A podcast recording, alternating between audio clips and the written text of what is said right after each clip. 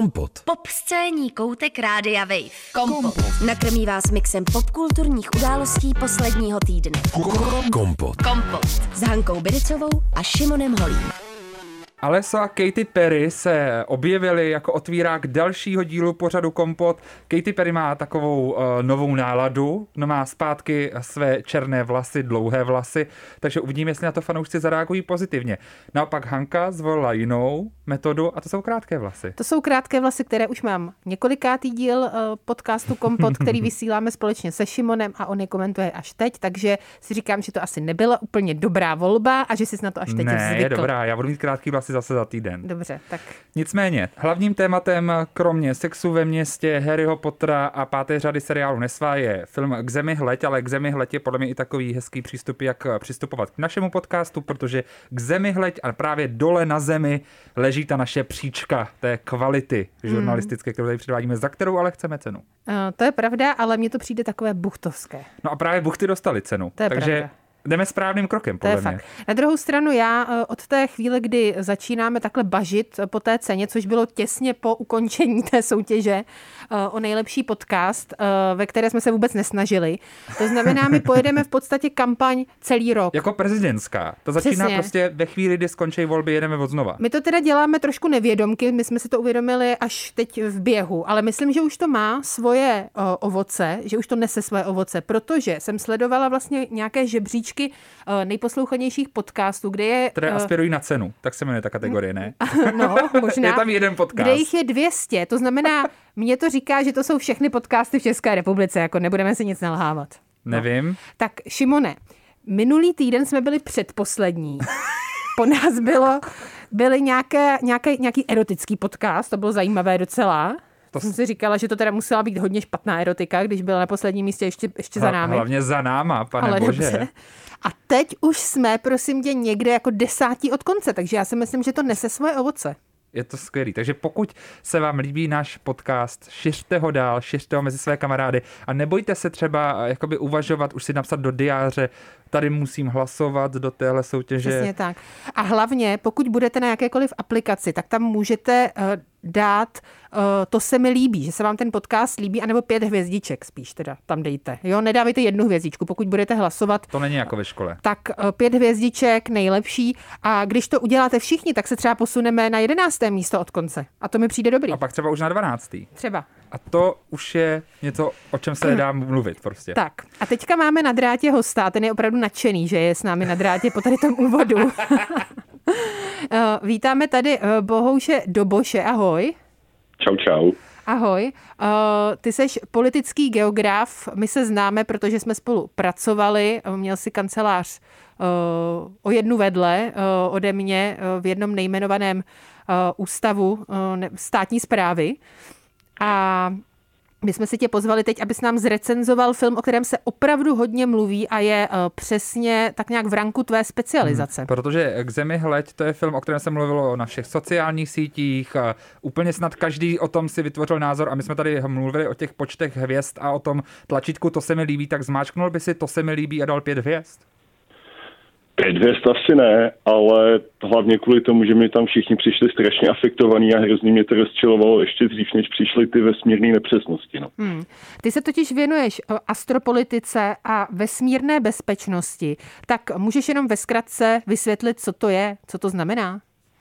V podstatě řešíme buď to politiku ve vesmíru, co se tam dá dělat, co se tam nedá dělat, kdo tam co dělá a tak podobně. A vesmírná bezpečnost se věnuje zbraním ve vesmíru, zajištění bezpečnosti systému, ale taky třeba částečně právě obraně planety před asteroidama a kometama. Je to něco jako Muži v černém? Představuji si to správně? Ne. Škoda. Já jsem hrozně doufal, že řekneš ano. No, to jsem mimochodem poslouchala soundtrack Mužů v černém teď nedávno a je to fakt podařený soundtrack, najděte si ho, doporučuju. Díky, Šimone, že jsi mi ho připomněl teďka. No, každopádně Bohouši, dalo se na ten film teda koukat i z toho odborného hlediska, nebo ne?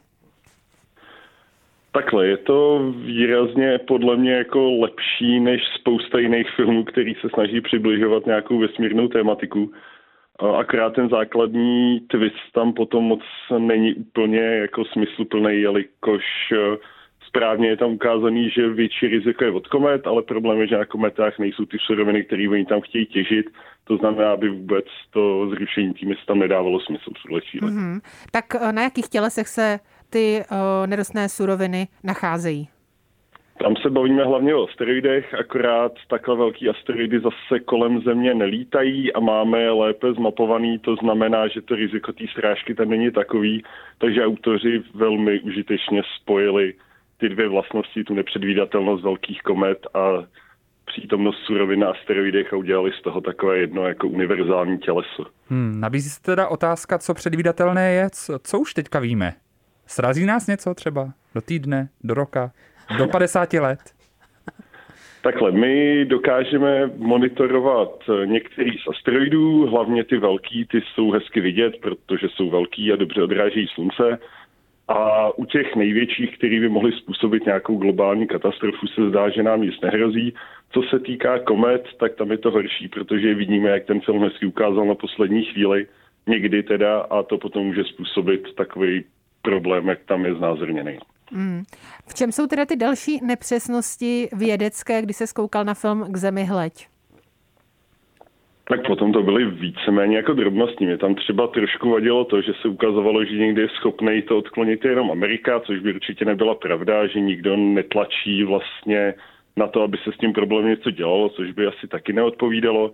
A potom třeba by nikdo nikdy neodpaloval takhle důležitý náklad v lodích hned vedle sebe, protože jak pak bylo vidět hezky na konci, když se najednou něco stane, tak to ohrozí všechny, což by bylo takový jako neúplně šikovný. Ale tam koalice vznikla, myslím, že to byla Čína, Indie a Pakistán možná, nebo Rusko. A těm teda byl potom nějakým způsobem zamezen, nebo tam vlastně byl výbuch na tom v Rusku, že? Aby zamezil vlastně té raketě. Já jsem právě četl na Twitteru u různých amerických kritiků vlastně velmi stejný povzdech, že pokud si někdo, to je přímá citace jednoho z těch tweetů, pokud si někdo myslí, že v dnešní době by takovouhle situaci zachraňovali Američané, tak je velmi na omylu. Tak jak to teda je? Je ten člověk opravdu velmi na omylu, nebo by se Američané aspoň podílali? Takhle, americký vesmírný program je v tuhle chvíli jako suverénně nejdál, takže tam je dost pravděpodobný, že by, že by vedli nějaký snahy, ale byli by tlačení z celého světa. Určitě by se nestalo to, že by to řešila nějaká koalice jenom přes bojkonu. Spíš by ten primát tam měla třeba Čína a taky se dá víc pravděpodobně uvažovat o větším zapojení Evropy, která tam třeba vůbec zmíněna nebyla. A potom tam důležitou roli samozřejmě hráli soukromí hráči, tak jak myslíš, že by bylo reálné, aby v takovéhle situaci se do toho zapojila nějaká soukromá firma? Určitě nás napadají nějaké, které by mohly třeba.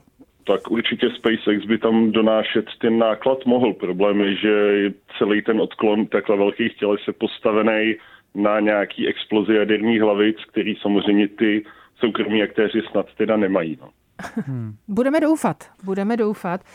Bohouši, prosím tě, jak ty hodnotíš jiné filmy s touhle tematikou? Napadá tě nějaký, který by třeba byl lepší než K zemi hleď a nějaký, který byl výrazně horší z těch, které v popkultuře tak nějak známe, máme?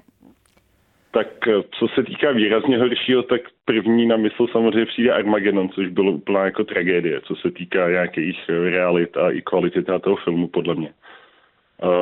Gravity, tam byl dobře znázorněn ten primární princip Kesslerova syndromu, nárazů trosek a podobně, a zase ten zbytek už byl potom jako dost na vodě, co se týká umírání ve vákuu a průchodu vesmírných stanic s atmosférou a tak podobně. Poměrně dobře fyzikálně zpracovaný je třeba Interstellar, překvapivě. Mě by zajímalo, jak to vidíš, a to není totiž téma katastrofické, ale je to téma taky příchodu cizích těles do našeho prostoru, třeba takový Arrival. Jo, Arrival, to ani nevím, jestli jsem viděl, popravdě. No tak doporučujeme. Amy Adams. Hezké, snaží se tam překládat mimozemským bytostem. Jo, tohle, jasně. No, to je hezký film, tak ale nevím, jak. Pěkný, no. Tak to je potom na ještě další otázku po téhle, která bude následovat, protože na tu se chci taky zeptat. Já jsem se totiž připravila, Šimone. Za to dostaneš tu cenu. Doufám. Tak hodně lidí v tom filmu vidí paralelu s globálním oteplováním, s covidem. Četla jsem to xkrát v těch příspěvcích na Facebooku, na sociálních sítích. Přitom vlastně to, o čem se my tady bavíme, je vlastně reálná debata. Ta vesmírná tělesa samozřejmě nad námi jsou a nějaká nebezpečí nám hrozí. Je to něco, co třeba si myslíš, že nějak nebereme úplně vážně, že to spíš vnímáme, jako kdyby to vlastně nějaká starost nebyla? Takhle, ono první vlastně pokus o zmapování těch těles a zhodnocení toho rizika pochází už z 90. let, kdy americký kongres řekl NASA, že mají zmonitorovat ty největší asteroidy v okolí, jestli do nás může něco narazit. Takže úplně jako nulová aktivita vyvíjená není, ale samozřejmě v nějakým širším povědomí, když vy jste zmínili, že řešíte jako nárazy asteroidů, tak se tam ty lidi vysmějou a ta kometa je tam podle mě spíš jako metafora, právě proto, jestli lidi moc nepředstavují to, že to může být reálně riziko. Mě by zajímal potom ten krizový scénář. Jaké jsou ty možné krizové scénáře? Co pak jako společnost děláme, když víme, že umřeme? No, to je dobrá otázka. No. Jsou určitě lidi, kteří se tímhletím zabývají i v rámci vesmírných agentur a podobně. V tuhle chvíli my nemáme otestován žádný způsob, jak ty tělesa odklonit, takže i to, co bylo ukázané v tom filmu, tak bylo vlastně jako jenom nějaký proposal, který sice na papíře leží, ale nebyl otestovaný, jelikož my nemůžeme úplně nechat detonovat jaderný zbraně ve vesmíru. Je to zakázané. Přesně tak. Mezinárodní smlouvu.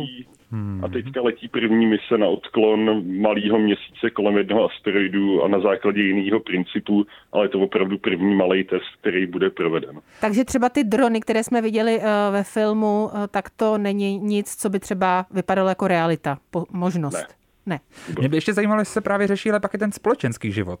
Těch několik hodin, dnů, týdnů v tomhletom období. Protože my jsme vlastně skoro nezačali tohle vysílání. Říkala jsem, že v podstatě takový náraz asteroidu nebo komety, asi teda spíše asteroidu, nevím, který by nás zničil všechny, tak by pro mě byla ideální smrt, protože by byli všichni mrtví. Ale Bohouš nám právě řekl, že takhle by to vlastně nebylo, že by to nebyla otázka vteřiny, ale to umírání by bylo velmi pomalé.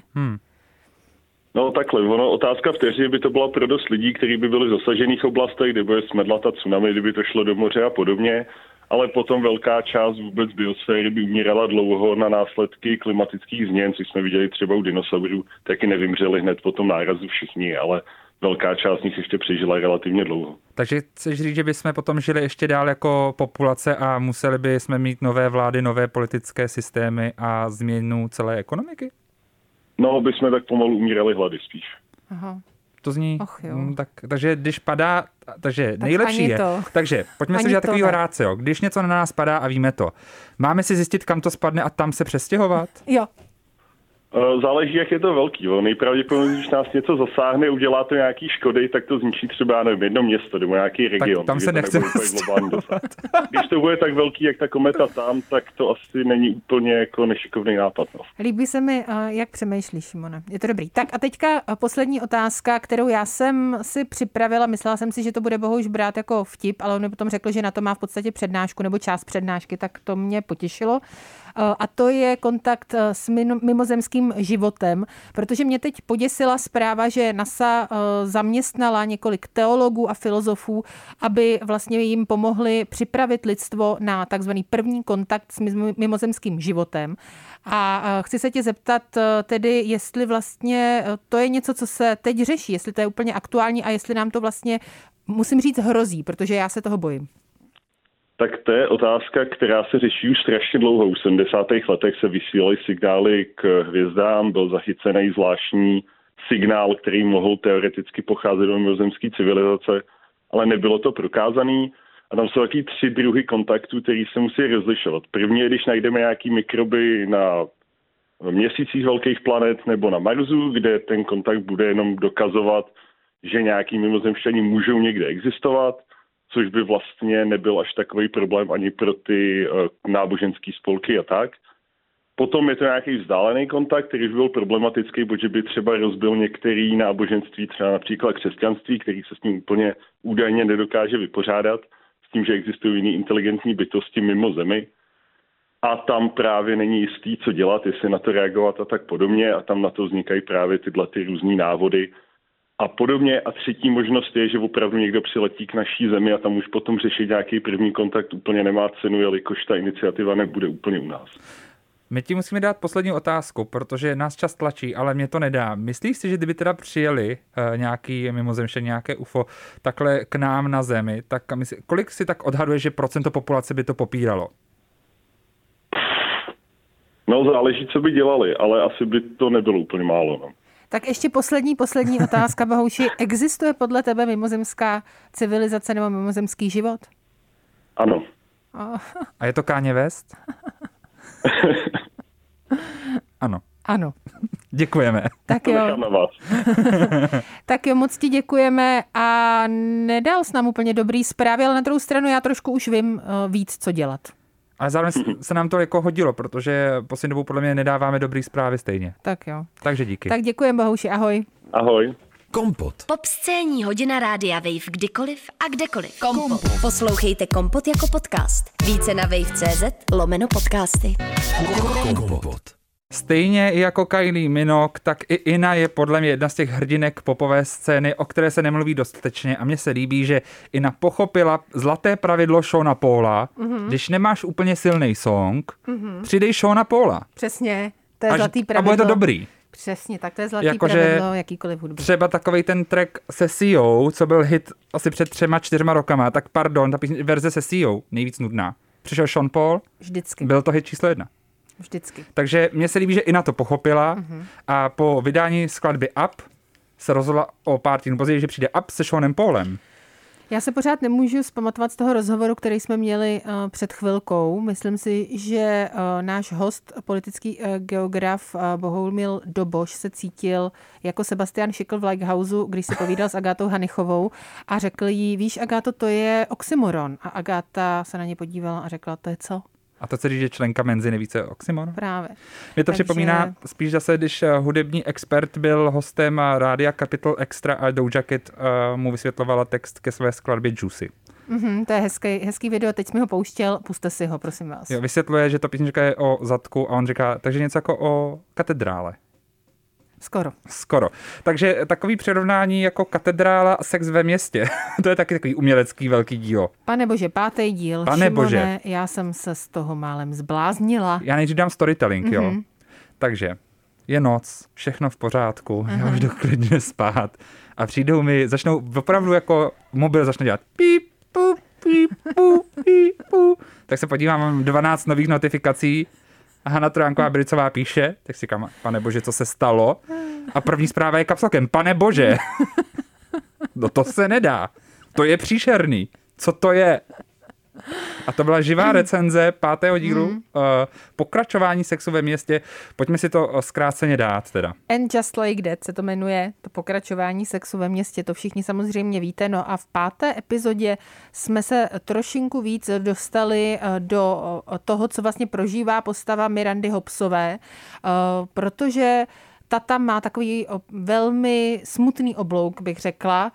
Udělali z ní vlastně takového obětního beránka, to už jsem tady říkala, toho všeho, politické korektnosti a tak dále. Zároveň tedy doufám, že nebudu spoilerovat, pokud se někdo ještě nestihl podívat na celou tu sérii, tak teď to prosím vypněte a zapněte si příští díl, ne? Ne, třeba jděte mezi tím třeba si uložit stránku podcast roku.cz. Jo, to musíte... 5 hvězdiček. Jo, 5 hvězdiček teďka. Najděte si podcast Kompo, dejte mu 5 hvězdiček a jděte někam mimo tohle vysílání. Vyndejte ty sluchátka z ucha.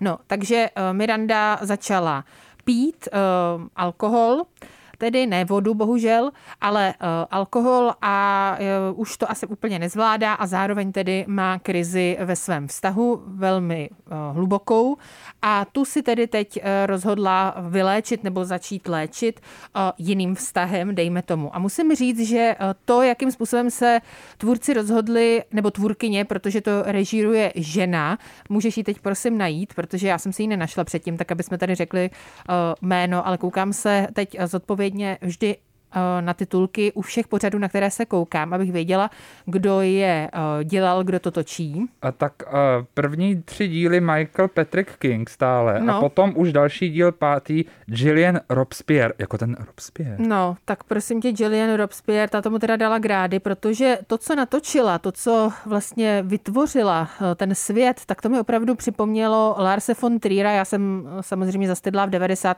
Určitě byste našli nějakého modernějšího, brutálního filmaře, který se toho nebojí. No, mimochodem, on to dává tak trošku smysl, protože ona dělala filmy pro label A24, který je známý takovými extrémnějšími formami filmu a připravuje adaptaci novely Melissy Broder The Pisces o ženě a jejím erotickém vztahu s mermanem.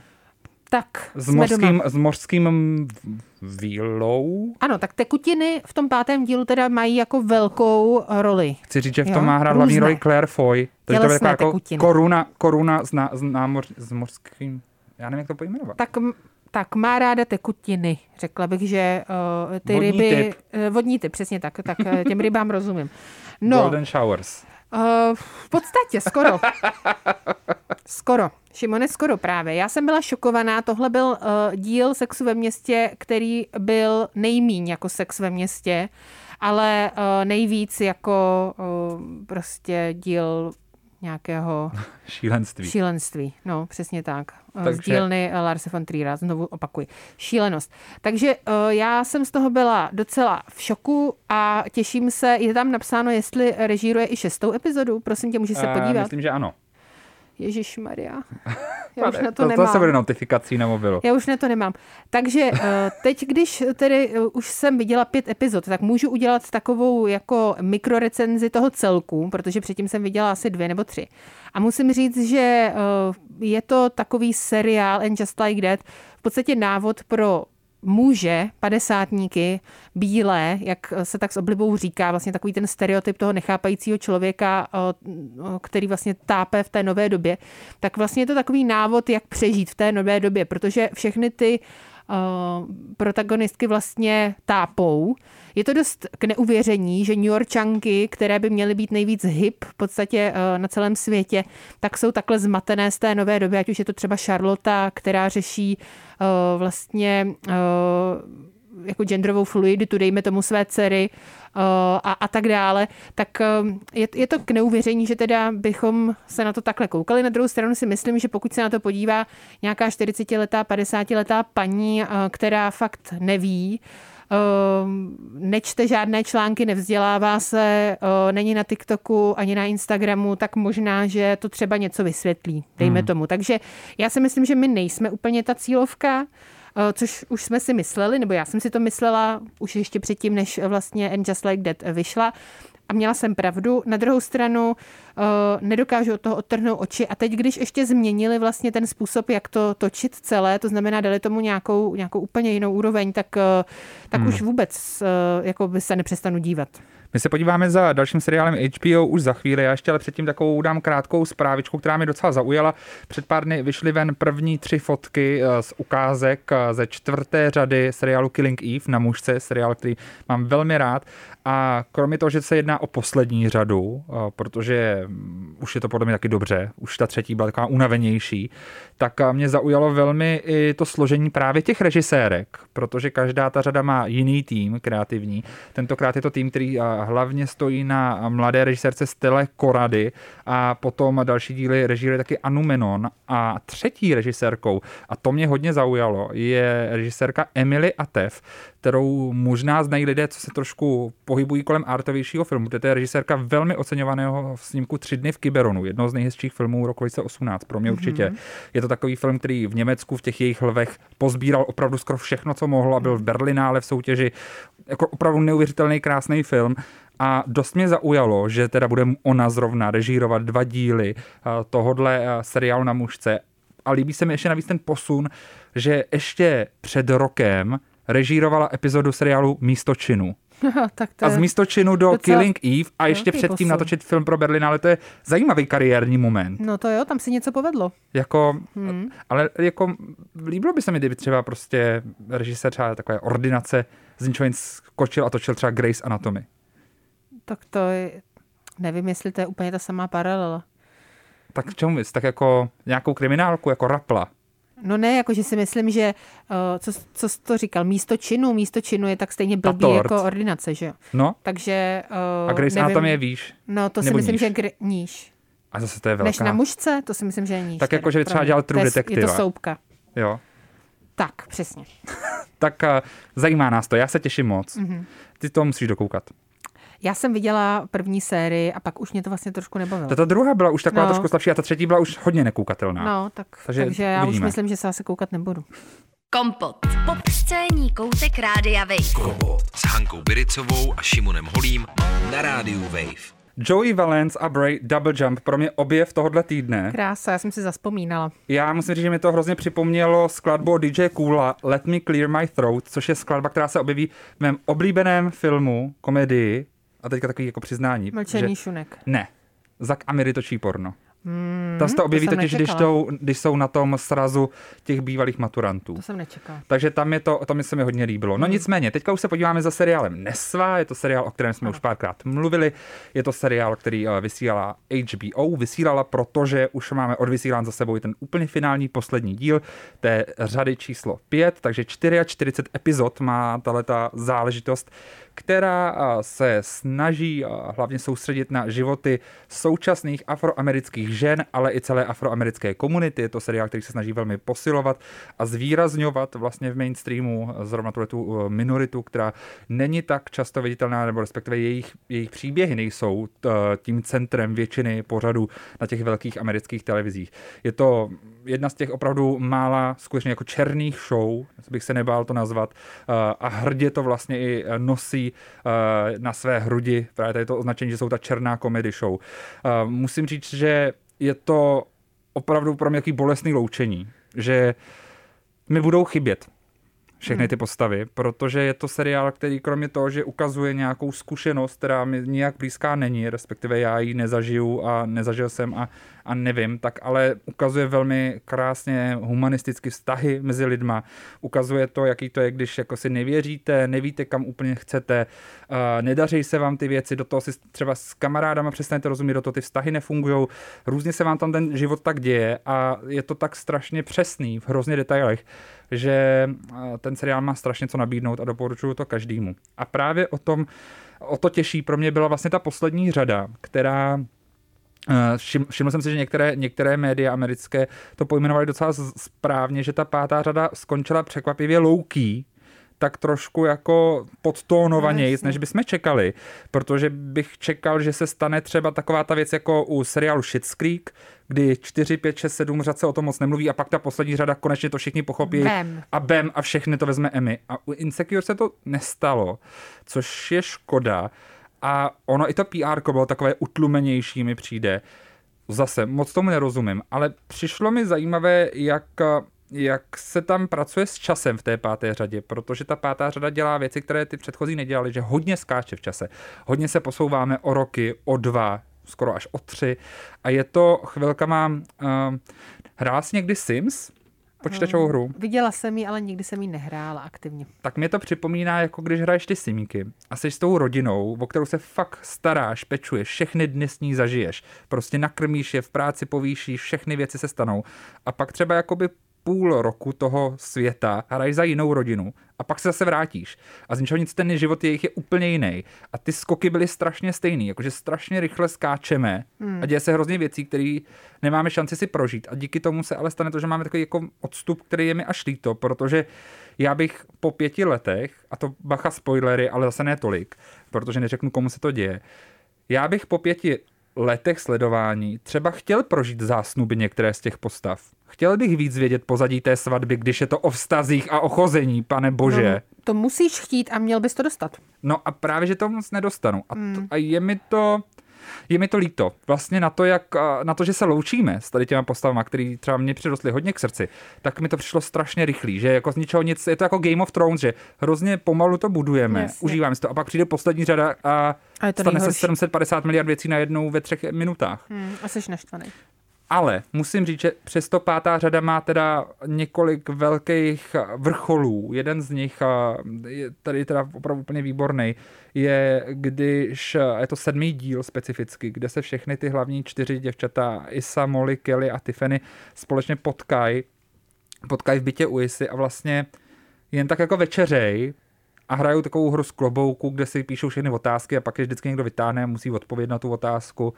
A ten díl ve mně vyvolal strašně zajímavý pocit toho, že jsem měl úplně fakt, jako pocit, že jsem s nima. Že fakt jako vidím své starý kámošky, sedím s nima na gauči, vaří se nám tam, nebo jako pečou se nám tam cookies, do toho jsou saláty na stole a jenom si tak povídáme. A úplně tam jsem si uvědomil, jak právě moc mi to bude jako chybět. Protože hrozně mi to přišlo perfektně napsaný, strašně dobře zahraný a úplně jsem, jako až mi to přišlo, no, skoro jak dokument. Jako kdybych opravdu byl s někým prostě v obýváku a povídal si o vztazích. Takže to je pro mě velký vrchol téhletý řady. Je ten 7. díl, kdy to jako jede. Samozřejmě i to finále má něco do sebe, jakkoliv je teda úplně extrémně rychlý na mě, ale jsou lidé, kterým se to třeba líbilo, to tempo, že naopak to jako takhle přeskočilo, takže proč ne. Ale co bych ještě chtěl říct je, že mně se začal dít takový zvláštní moment v téhletý řadě. Předtím se mi to nikdy nedělo. Přišlo mi, že dřív vždycky ty postavy ženský a mužský byly tak podobně nablblí v něčem. A to jako v tom dobrém slova smyslu, že prostě všichni děláme chyby. A v téhletý řadě mě začaly nějak jako vysloveně připadat ty kluci jako chytřejší než ta hlavní postava, než ty ženská, nebo no, než ta Isa, prostě hlavní ženská postava. A začalo se mi dít, že jsem vůči té Ise začal mít pocit, jakže sleduju Rory v Gilmorkách, ale fakt úplně jsem měl ten pocit, jakože tak, pane bože, všichni ty kluci jsou jakoby krásný, hodný. To je dobře, že to skončilo v tom případě. No, vlastně jsem rád, že jsme to přeskočili. Ona si jednoho vybrala a evidentně to dopadlo dobře, protože fakt v několika epizodách už jsem si říkal, jasně, ty kluci taky jsou trošku váhaví, dělají chyby, ale kolem a kolem. Jako dělám tady teďka velký pohled dramatický na Hanku ve zvuku. Jo. Jakože chvilkama už jsem si fakt říkal, Rory, uklidni se trochu. Dej si packu, dej si hodně kafe a odběhni. Hodně, ale líbilo se mi, co tam zase jako fakt fungovalo. Hrozně se mi líbilo, že tam celý těch 5 řad, vlastně nejlepší kamarádka Isy, právě ta Molly, řeší, že je ve vztazích k mužům nešikovná, že vlastně začne v jednu chvíli vlastně otravovat, začne být moc prostě, jinými slovama. To nesnáším, když si někdo myslí, že je moc. A ona prostě má, a ona je moc hlavně. Aha. Ona to docela kazí, ty věci. Ale právě, že se mi líbí, jak ta pátá řada jí dala takový jako trošku jiný take na to. Zaprý teda už je dospělejší vodost. Řeší dospělejší věci, je už víc jako v klidu sama s sebou. To je jedna věc. Chodila na terapii, ne? Předpokládám. Určitě. Samozřejmě. Přesně tak.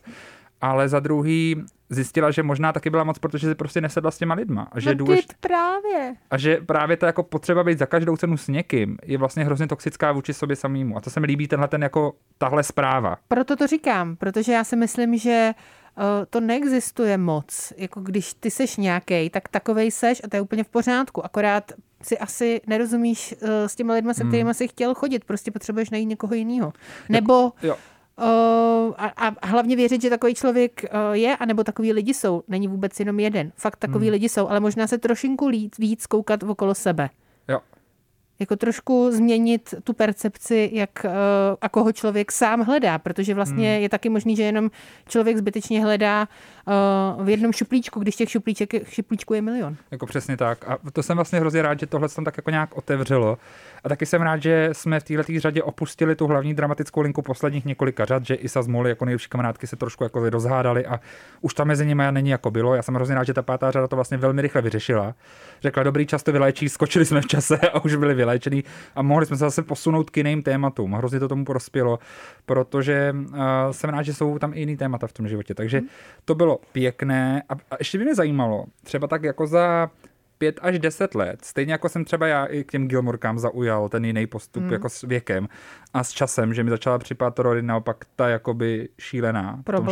Problémová, to je lepší slovo, děkuju. Tak jestli se to bude dít i tady, protože mě to nějak jsem si teďka vzpomněl na film Johna Cassavetese Žena pod vlivem, což je takový velmi ceněný film, kde dřív ta kritika v těch 70. letech to vyzdvihovala jako příběh takového chudáka Petra Folka, který prostě se musí starat o tu svoji bláznivou ženu, která není schopná se postarat o svoje děti a prostě on se snaží, co může, ale je to prostě Ital duší, takže trošku výbušnej, ale snaží se, je to chudák. jako pardon, když se na to člověk podívá o 40 let později, ten chlap je úplně nesnesitelný tyran, který vůbec nechápe, že jeho ženská jako prostě potřebuje jenom, pomoc, aby se k ní choval trošku jinak. Hmm. A že to je strašný, jak se k ní chová. No já to chápu, já tomu rozumím úplně. Takže hruza. Zajímá mě, jak to bude fungovat a bude to bolet, nebo bolí mě to rozloučení s nima. Rád bych se za rok podíval na další příběhy, ale tak mám stejně radost, že aspoň to můžete vidět vy. A že tady o tom můžeš mluvit. A že o tom tady můžu mluvit. Možná 25. Hezká recenze Insecure. Mějte se krásně, ne? Ještě ne, se ještě uslyšíme ne. Za chvilku, protože nás čeká Harry Potter. Naschle. Kompot. Popscénní koutek Rádia Wave. Kompot. Posloucháte Kompot a já jsem kontrolovala svoji aplikaci podcastovou, jestli nás někdo poslouchá a poslechl mě a hodnotil dobře Kompot na té aplikaci a ano, byli jste 2 nebo 2, takže moc děkujeme. A děkujeme, jste nejlepší. Jste opravdu nejlepší. Jo! Potlesk. To je pro vás. No, mě to vždycky tak hrozně zvedne náladu, když použijeme potlesk. Tak počkej, tak abys měla ještě lepší náladu. Díky.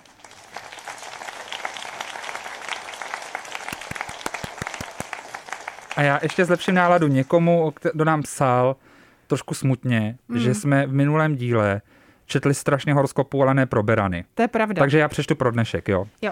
Již od pondělí se vám bude dařit hlavně v pracovní oblasti. Máte před sebou plodné období, tudíž se nemusíte krčit v rohu, ale dejte průchod svým nápadům. Nadřízeného tím velmi překvapíte a ukážete tak, že jste schopni se ujmout své kariéry. To je dobrý. To je dobrý. Berani to mají dobrý, ale já si myslím, že klidně můžou být kreativní i v jiné oblasti než jenom práce. Mně přijde, že jsme na tu práci příliš zaměření. Takže třeba kreativní v oblasti koníčků, dejme tomu péče o sebe, zdraví. Ano, víš? Hezky motivační. To my Češi děláme málo. Já jsem teďka četla jeden průzkum a je to fakt šílený. Jakože se soustředíme moc na práci. Jenom na práci v podstatě. Tak víš, oni se zvyšují zálohy pro všechny. Právě, my se soustředíme jenom na práci, ale nemáme dostatek peněz z ní, takže si nemůžeme uložit ani dostatek peněz na to, aby jsme se o sebe mohli postarat v budoucnosti. Nemáme čas na nic jiného, než na tu práci. A přes 3/4 Čechů si myslí, že jim práce huntuje zdraví, ale jsme prý hrozně šťastní. Takže pak to končí tím, že se koukáme na reuniony Harryho Pottera. Přesně tak. To bych řekla, že je to, co nás může zvednout trošku z té mizérie. Tak ty jsi to viděla. Já pojď jsem to viděla, takže tenhle díl máme takový HBO díl, teda je potřeba říct. Docela ano. Ale na druhou stranu... Hodně, ale my jsme Netflix na začátku. Právě, my máme často jiné... ABC Grey's Anatomy. Aplikace, takže... Ordinace Nova. Tentokrát jsme se bavili hodně o HBO pořadech. V sobotu každopádně jsme se mohli poprvé podívat na speciál Harry Potter 20 let filmové magie návrat do Bradavic, který, musím říct, jsem já kvitovala s povděkem, protože já mám Harryho Pottera velmi ráda, mám na něj hezké vzpomínky, na ty knížky samozřejmě, ale taky na filmy a taky vlastně loni jsem zjistila po nevím kolika letech vztahu, že můj partner taky má rád Harryho Pottera a poprvé jsme se loni dívali na všechny díly společně. A musím říct, že to je fakt pěkný iniciační rituál, který doporučuju každému. Je to opravdu super. Takže jsem třeba zjistila, že umí některé díly naspaměť. To jsem nevěděla. To je hezký. Takže je takový hezký, že po tolika letech vlastně se dozvíš něco nového o svém partnerovi a ještě něco takhle důležitého. Je to tak důležitý pro tebe? Velmi. Je to pro mě úplně, jako pro mě to bylo otevření očí, víš, jako že jsem si vybrala fakt čakry. Správně. Jo. Karmický poznání. Jo. Srdeční čakra naplno otevřená. Skleněná aura. Nádhera. Takže ten reunion nebo ten speciál byl zajímavý hlavně tím, že tam byl zajímavý ze spousty důvodů, ale jeden z těch, o kterých se hodně psalo, bylo, že J.K. Rowling, autorka Harryho Pottera, tam chyběla. Ona tam teda jako úplně nechyběla, byly tam použity nějaké záběry, ale bylo jich opravdu pár, třeba 3 nebo 4 z roku 2019 jejího rozhovoru, ve kterém tedy se vyjadřovala většinou, myslím, že to bylo hlavně k těm úplným začátkům, k těm prvním 2 dílům a potom tam bylo nějaký díl pozdější komentovaný. No, údajně podle informací Entertainment Weekly, tak ona pozvánku dostala, aby se toho účastnila, ale odmítla a prý to nesouviselo s tím, že má teď trošku problém asi i s částí toho hereckého ansámblu kvůli svým výrokům o transgender lidech, ale prý to s tím nesouvisí, prý důvody byly jiné, jaké nevíme. Je pravda, že ona by se tam asi ideálně měla s těmi herci potkat a herečkami. Takhle to vlastně bylo i u těch všech režisérů, kteří režírovali ty jednotlivé díly. A ti spolu vlastně v těch kulisách Bradavic debatovali a řešili různá témata. Myslím si, že to určitě stojí za to vidět. Hele, a proč se s těma reunionama tak teďka trhl ten pytel? Není to už moc? Ne. Ne? Tak my jsme se na Přátelé třeba ani jeden nedívali a někdo nám potom psal, že je to fakt dobrý a že se dokonce plakal. A já ti, Šimone, říkám, že když tohle začalo, tak já jsem začala brečet. Já jsem opravdu plakala několikrát během toho speciálu. Zejména tedy na začátku, protože nevím, mě to nějak úplně pohltilo. A potom ke konci, když se řešilo vlastně finále Harryho Pottera a ten poslední díl, že to byl ten poslední dvojdíl, nebo ta jedna kniha byla rozdělena na dva filmové díly. A já ten poslední mám opravdu hrozně moc ráda. A právě, že tam vlastně jsme mohli vidět opravdu hezký rozhovor mezi Emmou Watson, Rupertem Grintem a Danielem Radcliffem o tom, jaké to byl ten poslední díl, který se neodehrával v Bradavicích, ale vlastně zejména venku, kde oni byli na útěku. Tak jaké to bylo to točit a kolik emocí opravdových z toho, že to vlastně končí, oni do toho mohli dát. A já si myslím, že to tam v tom filmu je právě hrozně vidět, že pro mě vlastně celý Harry Potter je o tom přátelství, o tom kamarádství, že někde jsou lidi, kteří prostě tady pro vás jsou no matter what.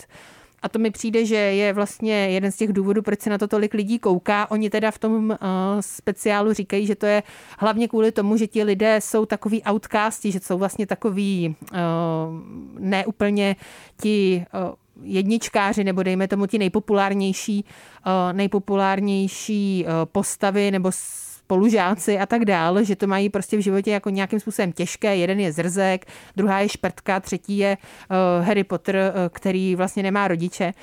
Ale já si myslím, že ani to není vlastně to kouzlo Harryho Pottera, že to je opravdu to kamarádství. No a to mezi nima teda asi opravdu funguje, byť teda z toho chápeme, že se neviděli ty tři herci opravdu hodně dlouho. No a taky tam třeba vzpomínají na moji nejoblíbenější scénu z Harryho Pottera, když Harry s Hermionou spolu tancujou ve stanu na Nicka Cavea a v té scéně se právě nemluví a Emma Watson říká, že to je její nejoblíbenější scéna vlastně z celé té franšízy a je to fakt hrozný doják. Takže můžeme tam potom vidět i vlastně rozhovory s těmi jednotlivými režiséry. Vystupuje tam Chris Columbus, Alfonso Cuarón, Mike Neville a David Yates. A ty začátky první dva díly s Chrisem Columbem jsou takové jako to je old school. To je hodně, je to zajímavý, když těm dětem... Sám doma feelings. No, je zajímavý vědět, že on si třeba vybral Daniela Radcliffe přímo v nějaké hře a tak dále, jak jako probíhal ten casting a koukat se na ně jako děti, jsou strašně roztomilí jako děti, teda opravdu jako hodně. Ale na druhou stranu, když potom slyšíme Alfonsa Cuarona mluvit o Azkabanu, což je jako jeden z těch kriticky asi nejvýraznějších nebo nejvýznamnějších, nejvíce oceňovaných dílů, tak tam už jako pracuje s nějakou filozofií, dejme tomu, a je to takový jako celý hlubší. No, Mike Neville, to je takový srandapán, ale je to taky hodně zajímavý a potom David Yates pro mě je úplná ikona, protože já fakt ten konec, ten závěr miluju. Fakt jo, takhle na tebe zapůsobilo. Jo. Tak já bych asi závěrem tohohle dílu udělal takovou tečku zatím, takovou poému, jo. Poému o těch reunionech, o těch vzpomínkách. A ať nám klidně potom fanoušci pořadu Kompot napíšou do sociálních sítích, jestli pochopili, jestli znají tuhletu referenci. To je moje poéma, kterou jsem si tady připravil na to, jo. Mm-hmm. Jednou všechno prostě končí a někdy něco začíná. Já se touhle písní loučím a naši bránu zavírám. Krásný vzpomínky mi zůstanou, navždy mě budou hřát. Zůstanou jen v srdci mým, tam, kde můžou spát. Ven je nepustím, vzpomínky zůstanou v srdci mým. Ty si nenechám vzít, tam je můžu dát a budou uzamčený, klidně spát. Všechno hezký jednou končí a do neznáma odchází.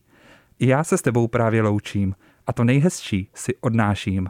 Krásný vzpomínky mi zůstanou, navždy mě budou hřát. Co to je, prosím tě? To jsou holky. Ježišmarja. Vzpomínky zůstanou. Je hezký. A tak jako když to nespíváš, tak já si to vůbec nedokážu představit. Já jsem to vůbec nepochopila. Můžeš mi to prosím tě zaspívat?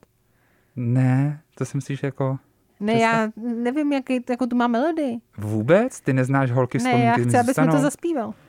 Kompot. Popscénní hodina rádia Wave kdykoliv a kdekoliv. Kompot. Poslouchejte Kompot jako podcast. Více na wave.cz/podcasty. Kompot.